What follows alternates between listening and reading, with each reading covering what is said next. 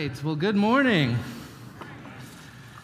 Um, I just got back from the most expensive, I mean, happiest place on earth, Disneyland. Um, and I have to say, I was actually pleasantly surprised. Um, there's a picture of us on Splash Mountain. You can see just the pure joy in Judah's face. Um, I was pleasantly surprised because I had pretty low expectations going in. I'm not really a, big Disney person. Like, I like Disney movies and I like theme parks, but there's like Disney people that go to those parks, and that's great. That's an awesome thing. You know, I'm not making fun of them. That's a normal thing to do. Uh, but I'm not one of those people. And, and so going to Disneyland, I pictured like, oh, we're just to be standing in lines. And, my, you know, it, last time I went, I was kind of unimpressed. And um, this time going was a totally different experience. We went with uh, Judah and Cohen, um, my four year old now, and almost two year old. And there is something different about seeing Disney through your kid's eyes, right? Like, like Judah is so excited. I mean, this is like the look he had on his face the whole day. Like, everything he saw was just like amazing and magical. There was just this awe and wonder. Like, we walk into Cars Land and he's like, We're here. He kept asking me, Are we in the TV? no, we're not in the TV. But it seems like it, right? Like, this is amazing.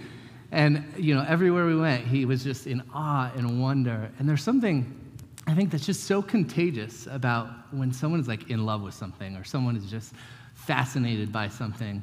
And it, it tends to draw you into it, right?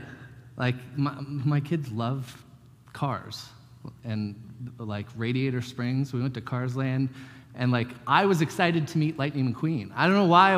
Like I know that's not really Lightning McQueen. I know there's probably a guy in there that's pressing buttons, but like something about my son's love for it like draws me into it. It makes it like a, a more special experience. Um, and I think that happens with lots of things in life. Like when someone just really loves something, it draws you in. It makes you want to like participate in it and be a part of it. You see it a little differently because of how they see it. And this is this kind of like awe and wonder, this contagiousness that that you know happened with me. This is kind of what we're going to be talking about today, and uh, what what's happening in the early church. We're going to turn to Acts 2, 42 through 47. I'm just going to read it for you guys. It says that they devoted themselves to the apostles' teaching and to fellowship, to the breaking of bread and to prayer. Everyone was filled with awe at the many wonders and signs being performed by the apostles.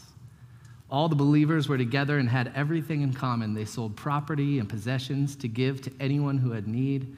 Every day they continued to meet together in the temple courts. They broke bread in their homes and ate together with glad and sincere hearts, praising God and enjoying the favor of all the people. And the Lord added to their number daily those who were being saved. So, if you remember from last week, what just happened is the day of Pentecost. Um, and so, Jared, you know, gave a sermon on that. I wasn't here, I was in Disneyland. Um, but uh, three, th- like, the Holy Spirit comes, 3,000 people come to know Jesus. Like, th- this is exciting. And now there's this, there's this body of believers, there's this church that's starting to form. And in Acts 2:42, it begins to tell us what this church looks like.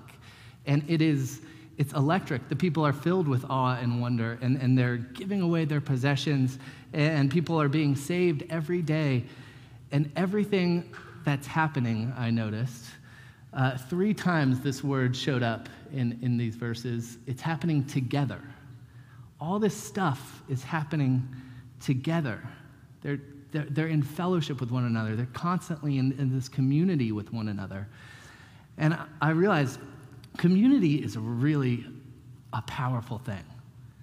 I mean, that's why gangs exist, right? Like, gangs don't exist because of the great pay and, and, and because of the like long life expectancy, right? That's not why people join a gang. They join a gang because you want somewhere where you belong it's like a, this deep desire that's placed with, within each of us. And it's because we're created that way. Um, in Genesis, chapter 1, verse 26, it says, Then God said, Let us make mankind in our image, in our likeness. Let us make mankind in our image, in our likeness. The first time uh, I, I, read, you know, through the Bible, um, I sat down and started in Genesis. And I remember getting to this passage and thinking, who's God talking to? Right? Like, is this some sort of like multiple personality disorder thing or like, uh, you know, Gollum where he, in The Lord of the Rings, is talking to himself, like, my precious, you know, what is going on here? And I didn't get it. Who is God talking to? And, you know, if you've been around the church for a while, you know that this is like a reference to the Trinity that God within himself is Father, Son, Holy Spirit. There's, there's three but one, one but three. It's this mystery that it is almost impossible to explain, it's impossible to wrap our heads around. But within God himself, there, he has perfect community. Right? He's in this perfect community of Father, Son, Holy Spirit in himself, and then he creates us in his image. And so if we're created in the image of God, then we have this same need for community. We're, if we're going to reflect God's image, if we're going to reflect who God is, then we have to do that in community. We can't be doing that all on our own. It, it's literally like weaved into the fabric of who we are to be with others. It is not good to be alone. And this is for the most introverted introverts. Like, it is still not good to, to always be alone. We're made for relationships with others. Um, and especially as believers. I mean, everyone, every created being is not made to be alone. We're made to be with others, to be in community. But especially believers, that's why there's so many one another passages throughout Scripture. In the, in the New Testament, uh, there's passages that say to love one another, or to bear one another's burdens, or uh, to forgive one another, Right? There's actually a hundred one another uh, passages in the New Testament, and you can't do one another by yourself. It's, it's just impossible. You can't do it by yourself. There's this implication that we're going to be in community with one another. We're going to be spending time with one another. Um, this early church is literally built around this idea. It's built around even more than just being together, this meal together. Um, if you look at Acts 2:42 through 47, three times, uh, this is the only thing that is brought up three times. You know, it says that they're devoted to the teaching, to break, uh, to prayer, but but eating. So breaking of bread, they broke bread, they ate together. Three times it mentions them eating together. Um, this was like the strategy of growth for this early church. The eating together, be, the being together over a meal. That's what it was all about. like. That was so central to this early church. And, and scripture tells us about this explosive growth that happens in the early church, right? I mean, it starts w- with 120 people after Jesus ascends. And then by 25 years later, they think there's probably about 50,000 believers in 25 years. 50,000 believers. There's something powerful about getting together with other believers, get, having this fellowship, eating a meal together that, that draws people in. Fellowship around a table was, was a central thing to the early church. And they actually, you know, we call uh, this like a church service, right? You know, you came to the 1030 service of church. Well, uh, I learned from a pastor, John Mark Comer, that they actually used to call these things, these gatherings, uh, agape feasts or love feasts. So, like, it was literally in the name that you were going to have a feast, that you were going to eat together, because it was so central to, to what the church was. And I think it, it used to be the meat and potatoes of, of what church was. And that's a pun because it's food.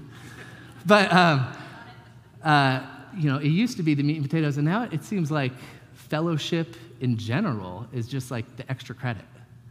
Like that, that's something we do if we have extra time as a church. That's something we do if you show up early or you stay a little late. You know, it's the, it's the extra. Um, it's no longer the, one of the essential things. It's kind of like the peripheral things about uh, a gathering. And I think it's telling that our culture as a whole is, is moving the same direction. The culture as a whole isn't having these meals together with one another. Um, just a few stats that I'll read to you guys. Um, families rarely gather for dinner together anymore. Only uh, 17% of American families still sit down for a meal together regularly. Over half of them do it while watching TV, which I feel guilty about because I do that sometimes. Um, the average meal time over 60 years ago was about an hour and a half, and now the average meal time is down to 12 minutes. And so for me, I'm thinking 12 minutes seems like a long time. With a four year old and a two year old, like, like we get six minutes. That's awesome. Um, one in five meals uh, eaten in America is eaten in the car. So, like, we're just always on the go. We always got to get to the next thing. And the meal has just become like a means to, you know, just shoveling food while we're going to the next place. Um, and there's been a 45% decline in hospitality as a whole in the last three decades. So, so just people inviting other people over, 45% decline. All these stats, by the way, are pre-pandemic. So you like, we know that people are eating fast food a lot more than they were before, right? Like we know we're eating in our car probably more. We're, we know that, that, that people aren't being invited over less. Um, and, and, and so even thinking about like how houses are built, um, you know, houses 80 years ago were built with these big front porches. Like it was all about this front living area, this front porch. Now every house is about the back porch, right? Because the front porch was about like, oh, you get to see people and talk to people and interact with your neighbors. And the back porch is like, okay, we're protected here. No, no one can get us back here. Even the, the living room was built, you know, to be around like a coffee table. This, and now living rooms are built pointed at a TV right? There's, there's this thing that is happening, and it's, it's having an effect on us. Um, Mother Teresa, she, she said that loneliness is the leprosy of the modern world. Loneliness is the leprosy of the modern world. And I feel like there is not a time in history that we are more isolated uh, as, as a culture, as a people than right now. I mean, even think about TV, um, which, you know, I said earlier wasn't even a good thing. But TV, it, you know, screens got bigger and bigger and bigger for a while. They're still big. Um, and, and, the living room, you would at least gather to watch this entertainment together, okay? So it's not, not like you're having this deep connection, but at least you would gather and watch this thing together. Now everyone has their own device. Like everyone has a TV in their pocket and, and an iPad. And if, I hate to admit it, but if we're watching one of Sarah's shows that she likes, I'm on my phone, like doing something else. And if we're watching a show I like, she's probably on her phone. Like we don't even engage in the entertainment that we like together, you know? And, uh, our, our phone, it used to be something that we exclusively used to talk you know, to talk to someone, to connect with someone, um, to have a conversation with someone. Now it's like I use my phone to not talk to people. like in line at the store, I'm on my phone. That way I don't have to talk to the, the person next to me. And, you know, it's become this thing that we have out at our house and it keeps us from talking to one another. Like the, the very purpose of the phone was to connect with other people and it's, it's completely changed now. Um, the, on average, you know this, we touch our phones 2,000 times a day? No. 2,000 times a day. Yeah. Not that you actually look at it 2,000, but you touch it 2,000 times a day. Um, on average, we, we spend five hours a day on phones. This is just phones. Like, uh, there's other, there's TV, there's all these other things too that we spend our time on. And I think what's happened is we've isolated ourselves in the pursuit of independence and freedom and, and our own preferences. And we've built these little worlds of all the things that we like, right? Like, um, you know, the shows I like and the, the people I like, you know, all these things that I like, and I'm the only person in that world now. Like, we, we isolate ourselves with this, this technology.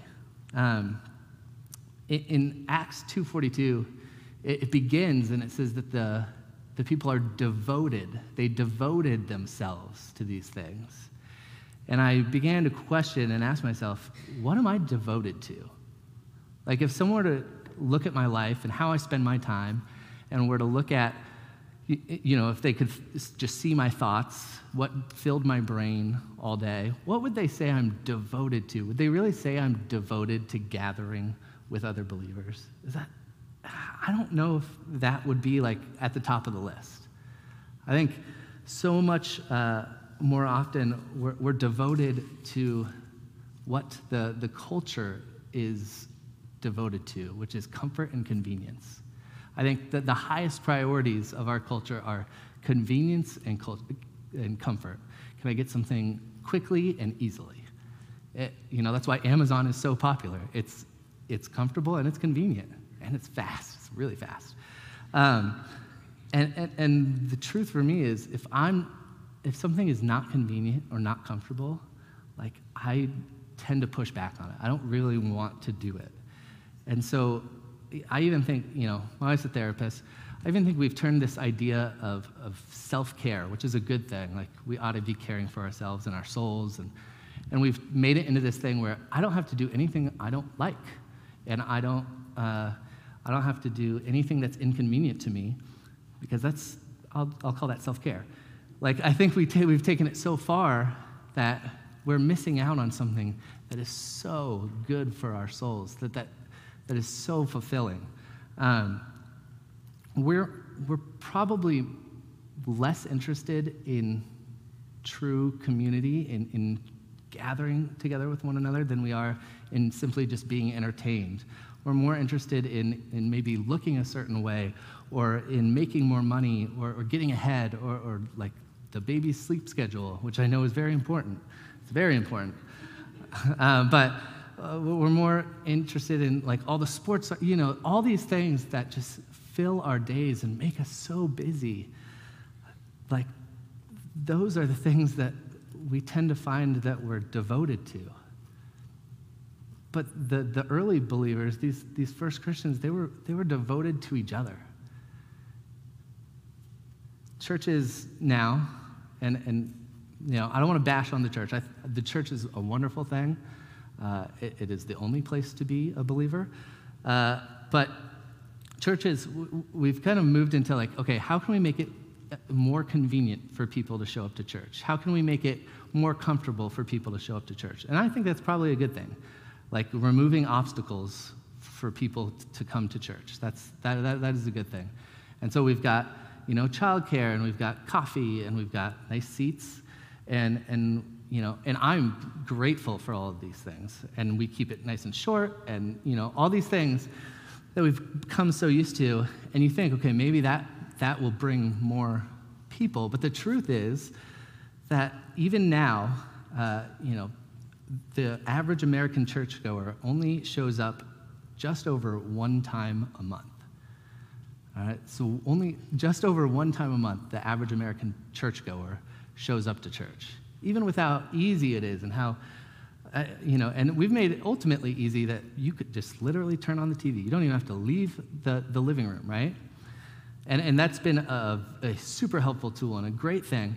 But at the same time, like people stopped using that as well. And it's really not about this convenience or this comfort that we're trying to offer people.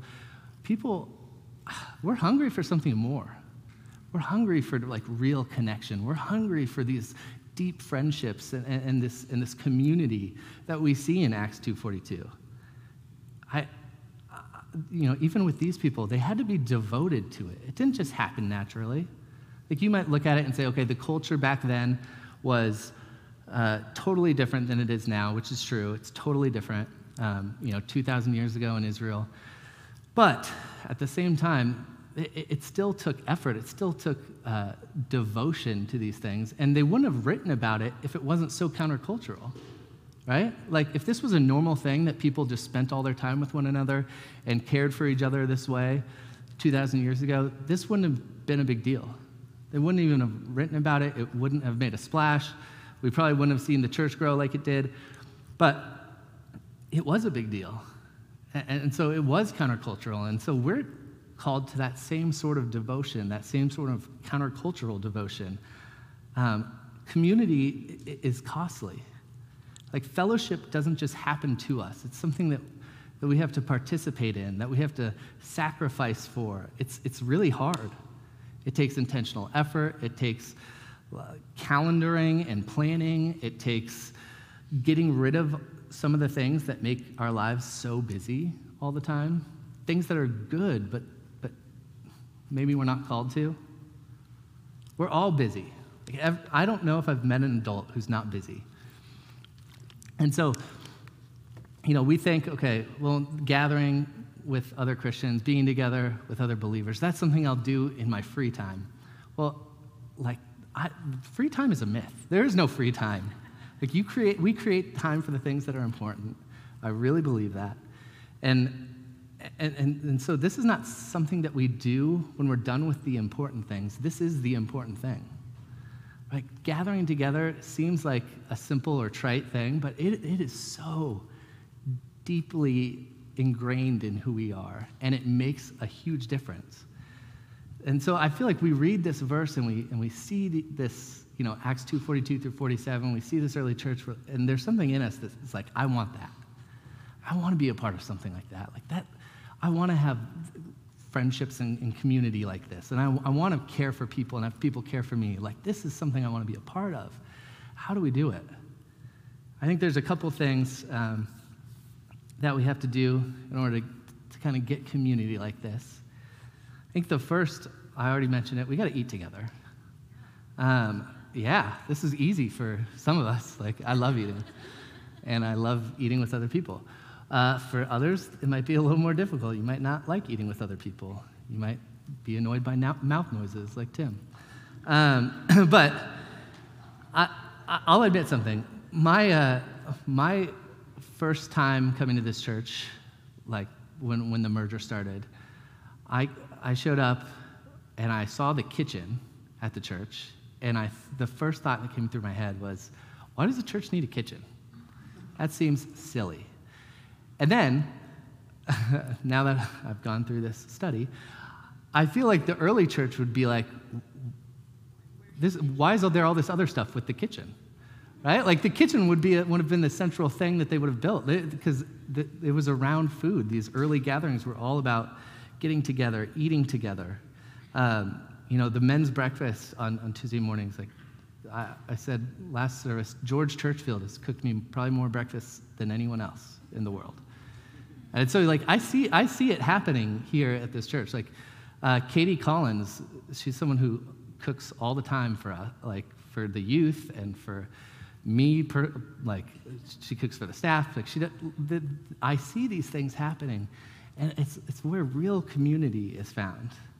It's how community happens. It seems simple, but it, really is important. The second thing, we have to be on mission together. Um, Philippians, Paul in Philippians, uh, chapter 1, verse 3, he says this I thank my God every time I remember you, talking to the, the church in Philippi. In all my prayers for all of you, I always pray with joy because of your partnership in the gospel from the first day until now. Notice he doesn't th- say, I thank my God for you guys showing up and hearing my sermons.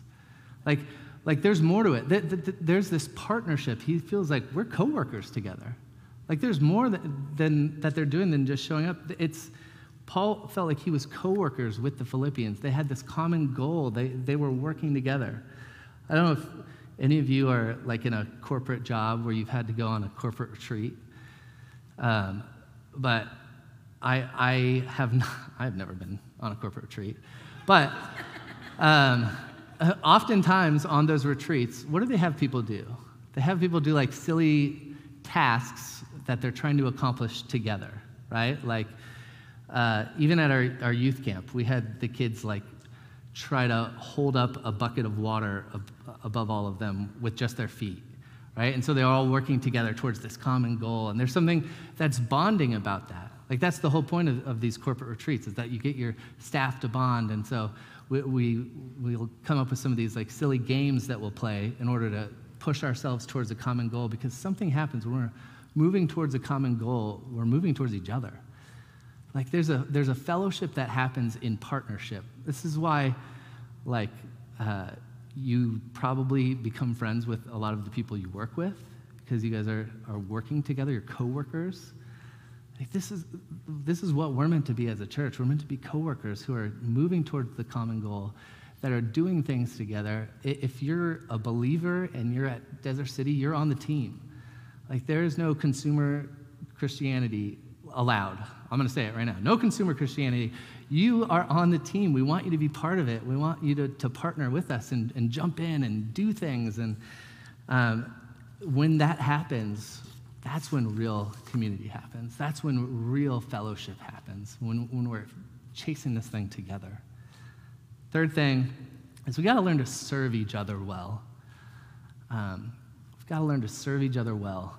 Philippians 2, Paul says, Therefore, if you have any encouragement from being united with Christ, if any comfort from his love, if any common sharing in the Spirit, if any tenderness and compassion, then make my joy complete by being like minded, having the same love, being one in spirit and of one mind.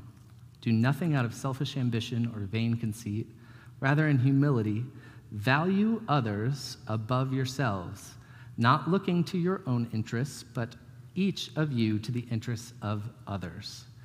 Um, so it says, put others first, be a servant, don't be selfish. These are really easy things to say and really hard things to do. They're, they're incredibly easy to say, okay, I'll, I'll be not selfish. It's way harder to actually accomplish that. We're, we're never going to build a community if we're always concerned with what I get.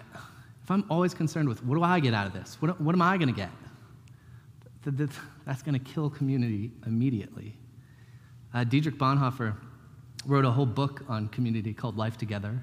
Uh, he was a German pastor in World War II who uh, was killed by the Nazis. Um, but he wrote this whole book. It's probably one of the best books on community there is. And he says this about community that the person who loves their dream of community will destroy community, but the person who loves those around them, they will create community. Like, th- there's something about simply loving the people around us, about placing their needs ahead of ours, that really creates community. Um, there was a, a writer in second century AD. His name's Aristides. He's a Greek from Athens. Um, and he was writing about the, the Christian church. And he becomes a Christian, and he's writing about the Christian church. And in his writing, he, he's just making observations about the church and why, why this thing is so electric and why so many people are joining and, and why this movement seems so powerful. He says this And if there is among them anyone that is poor and needy, and they don't have any food to spare, they'll fast two or three days in order to supply the needy their lack of food. So, so literally, if there's someone who's in need, and, and let, let, us say someone here is in need, and I don't have any money, I'm probably going to say, like, sorry, you know, that's too bad. I don't have any money either. But these people, they took it to the next level. It seems like this is, cra- this is this seems crazy, right? That they would see someone in need. They don't have any enough food themselves, but what they, they decide is, I'll just fast. You know what I'll do? I'll just fast. That way I can save up the food and give it to them. Like, I'll just not eat for a couple days. Could you imagine that kind of like placing someone above yourself, that, that kind of service to one another?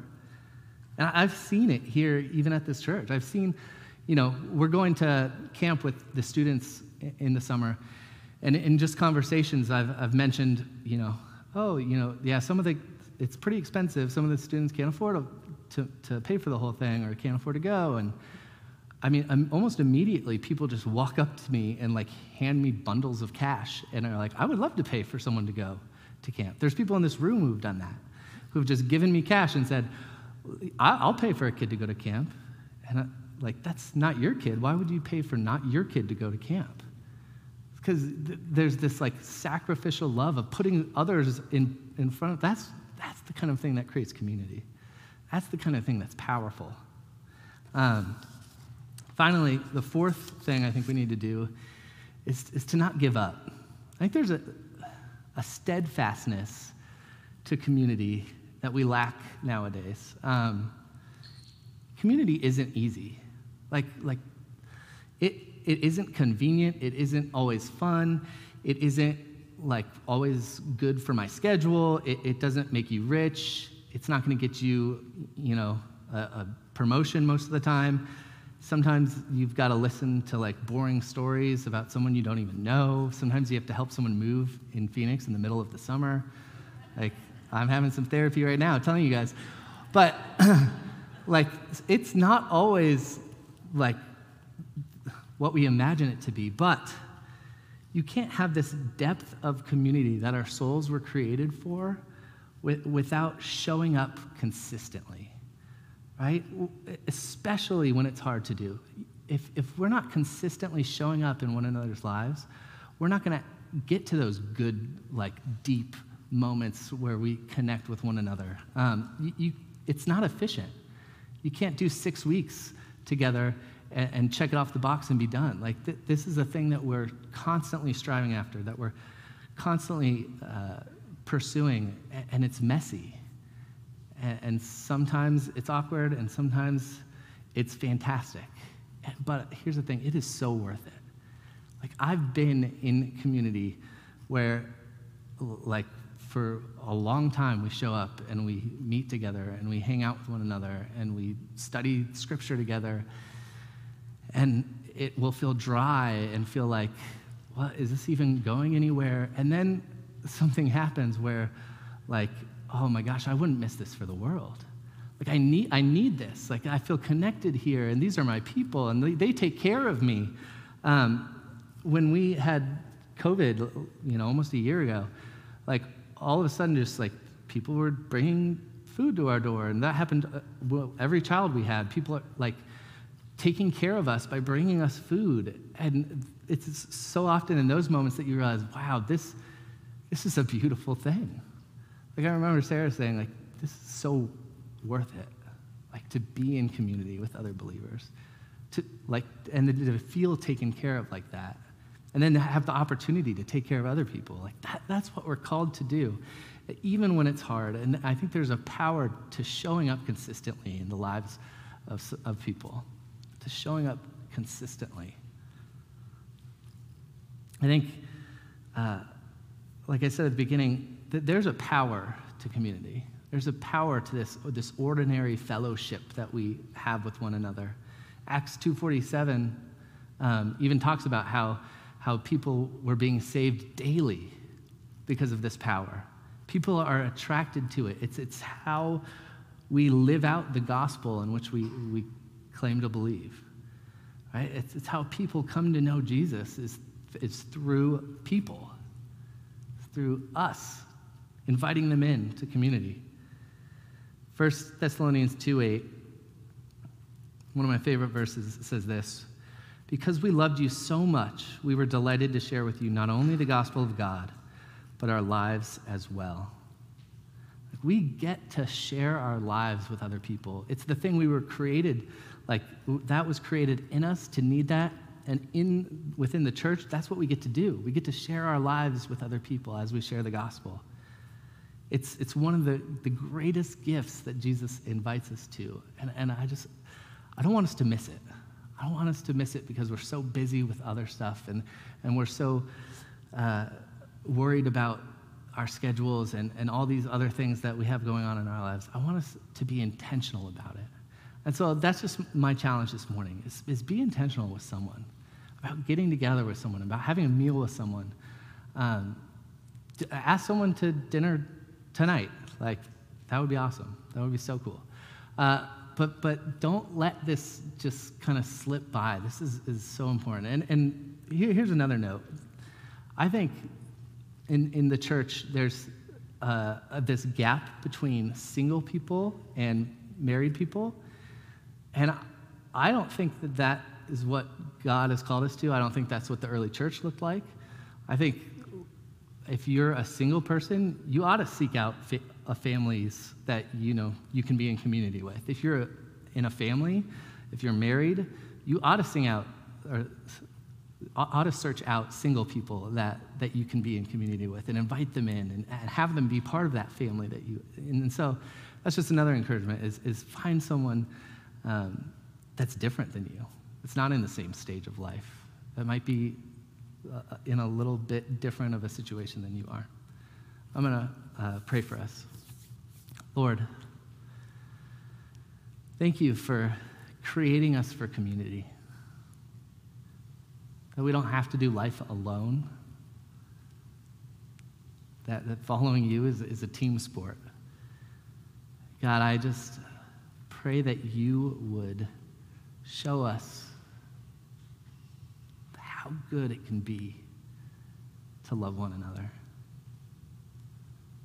And that you would uh, help us devote ourselves to one another, even when it's difficult, even when it's hard.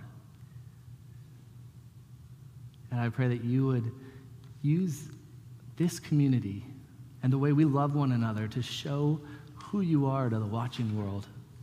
We would invite them into this. We love you, Lord. Thank you for what you're doing here. It's in your name we pray.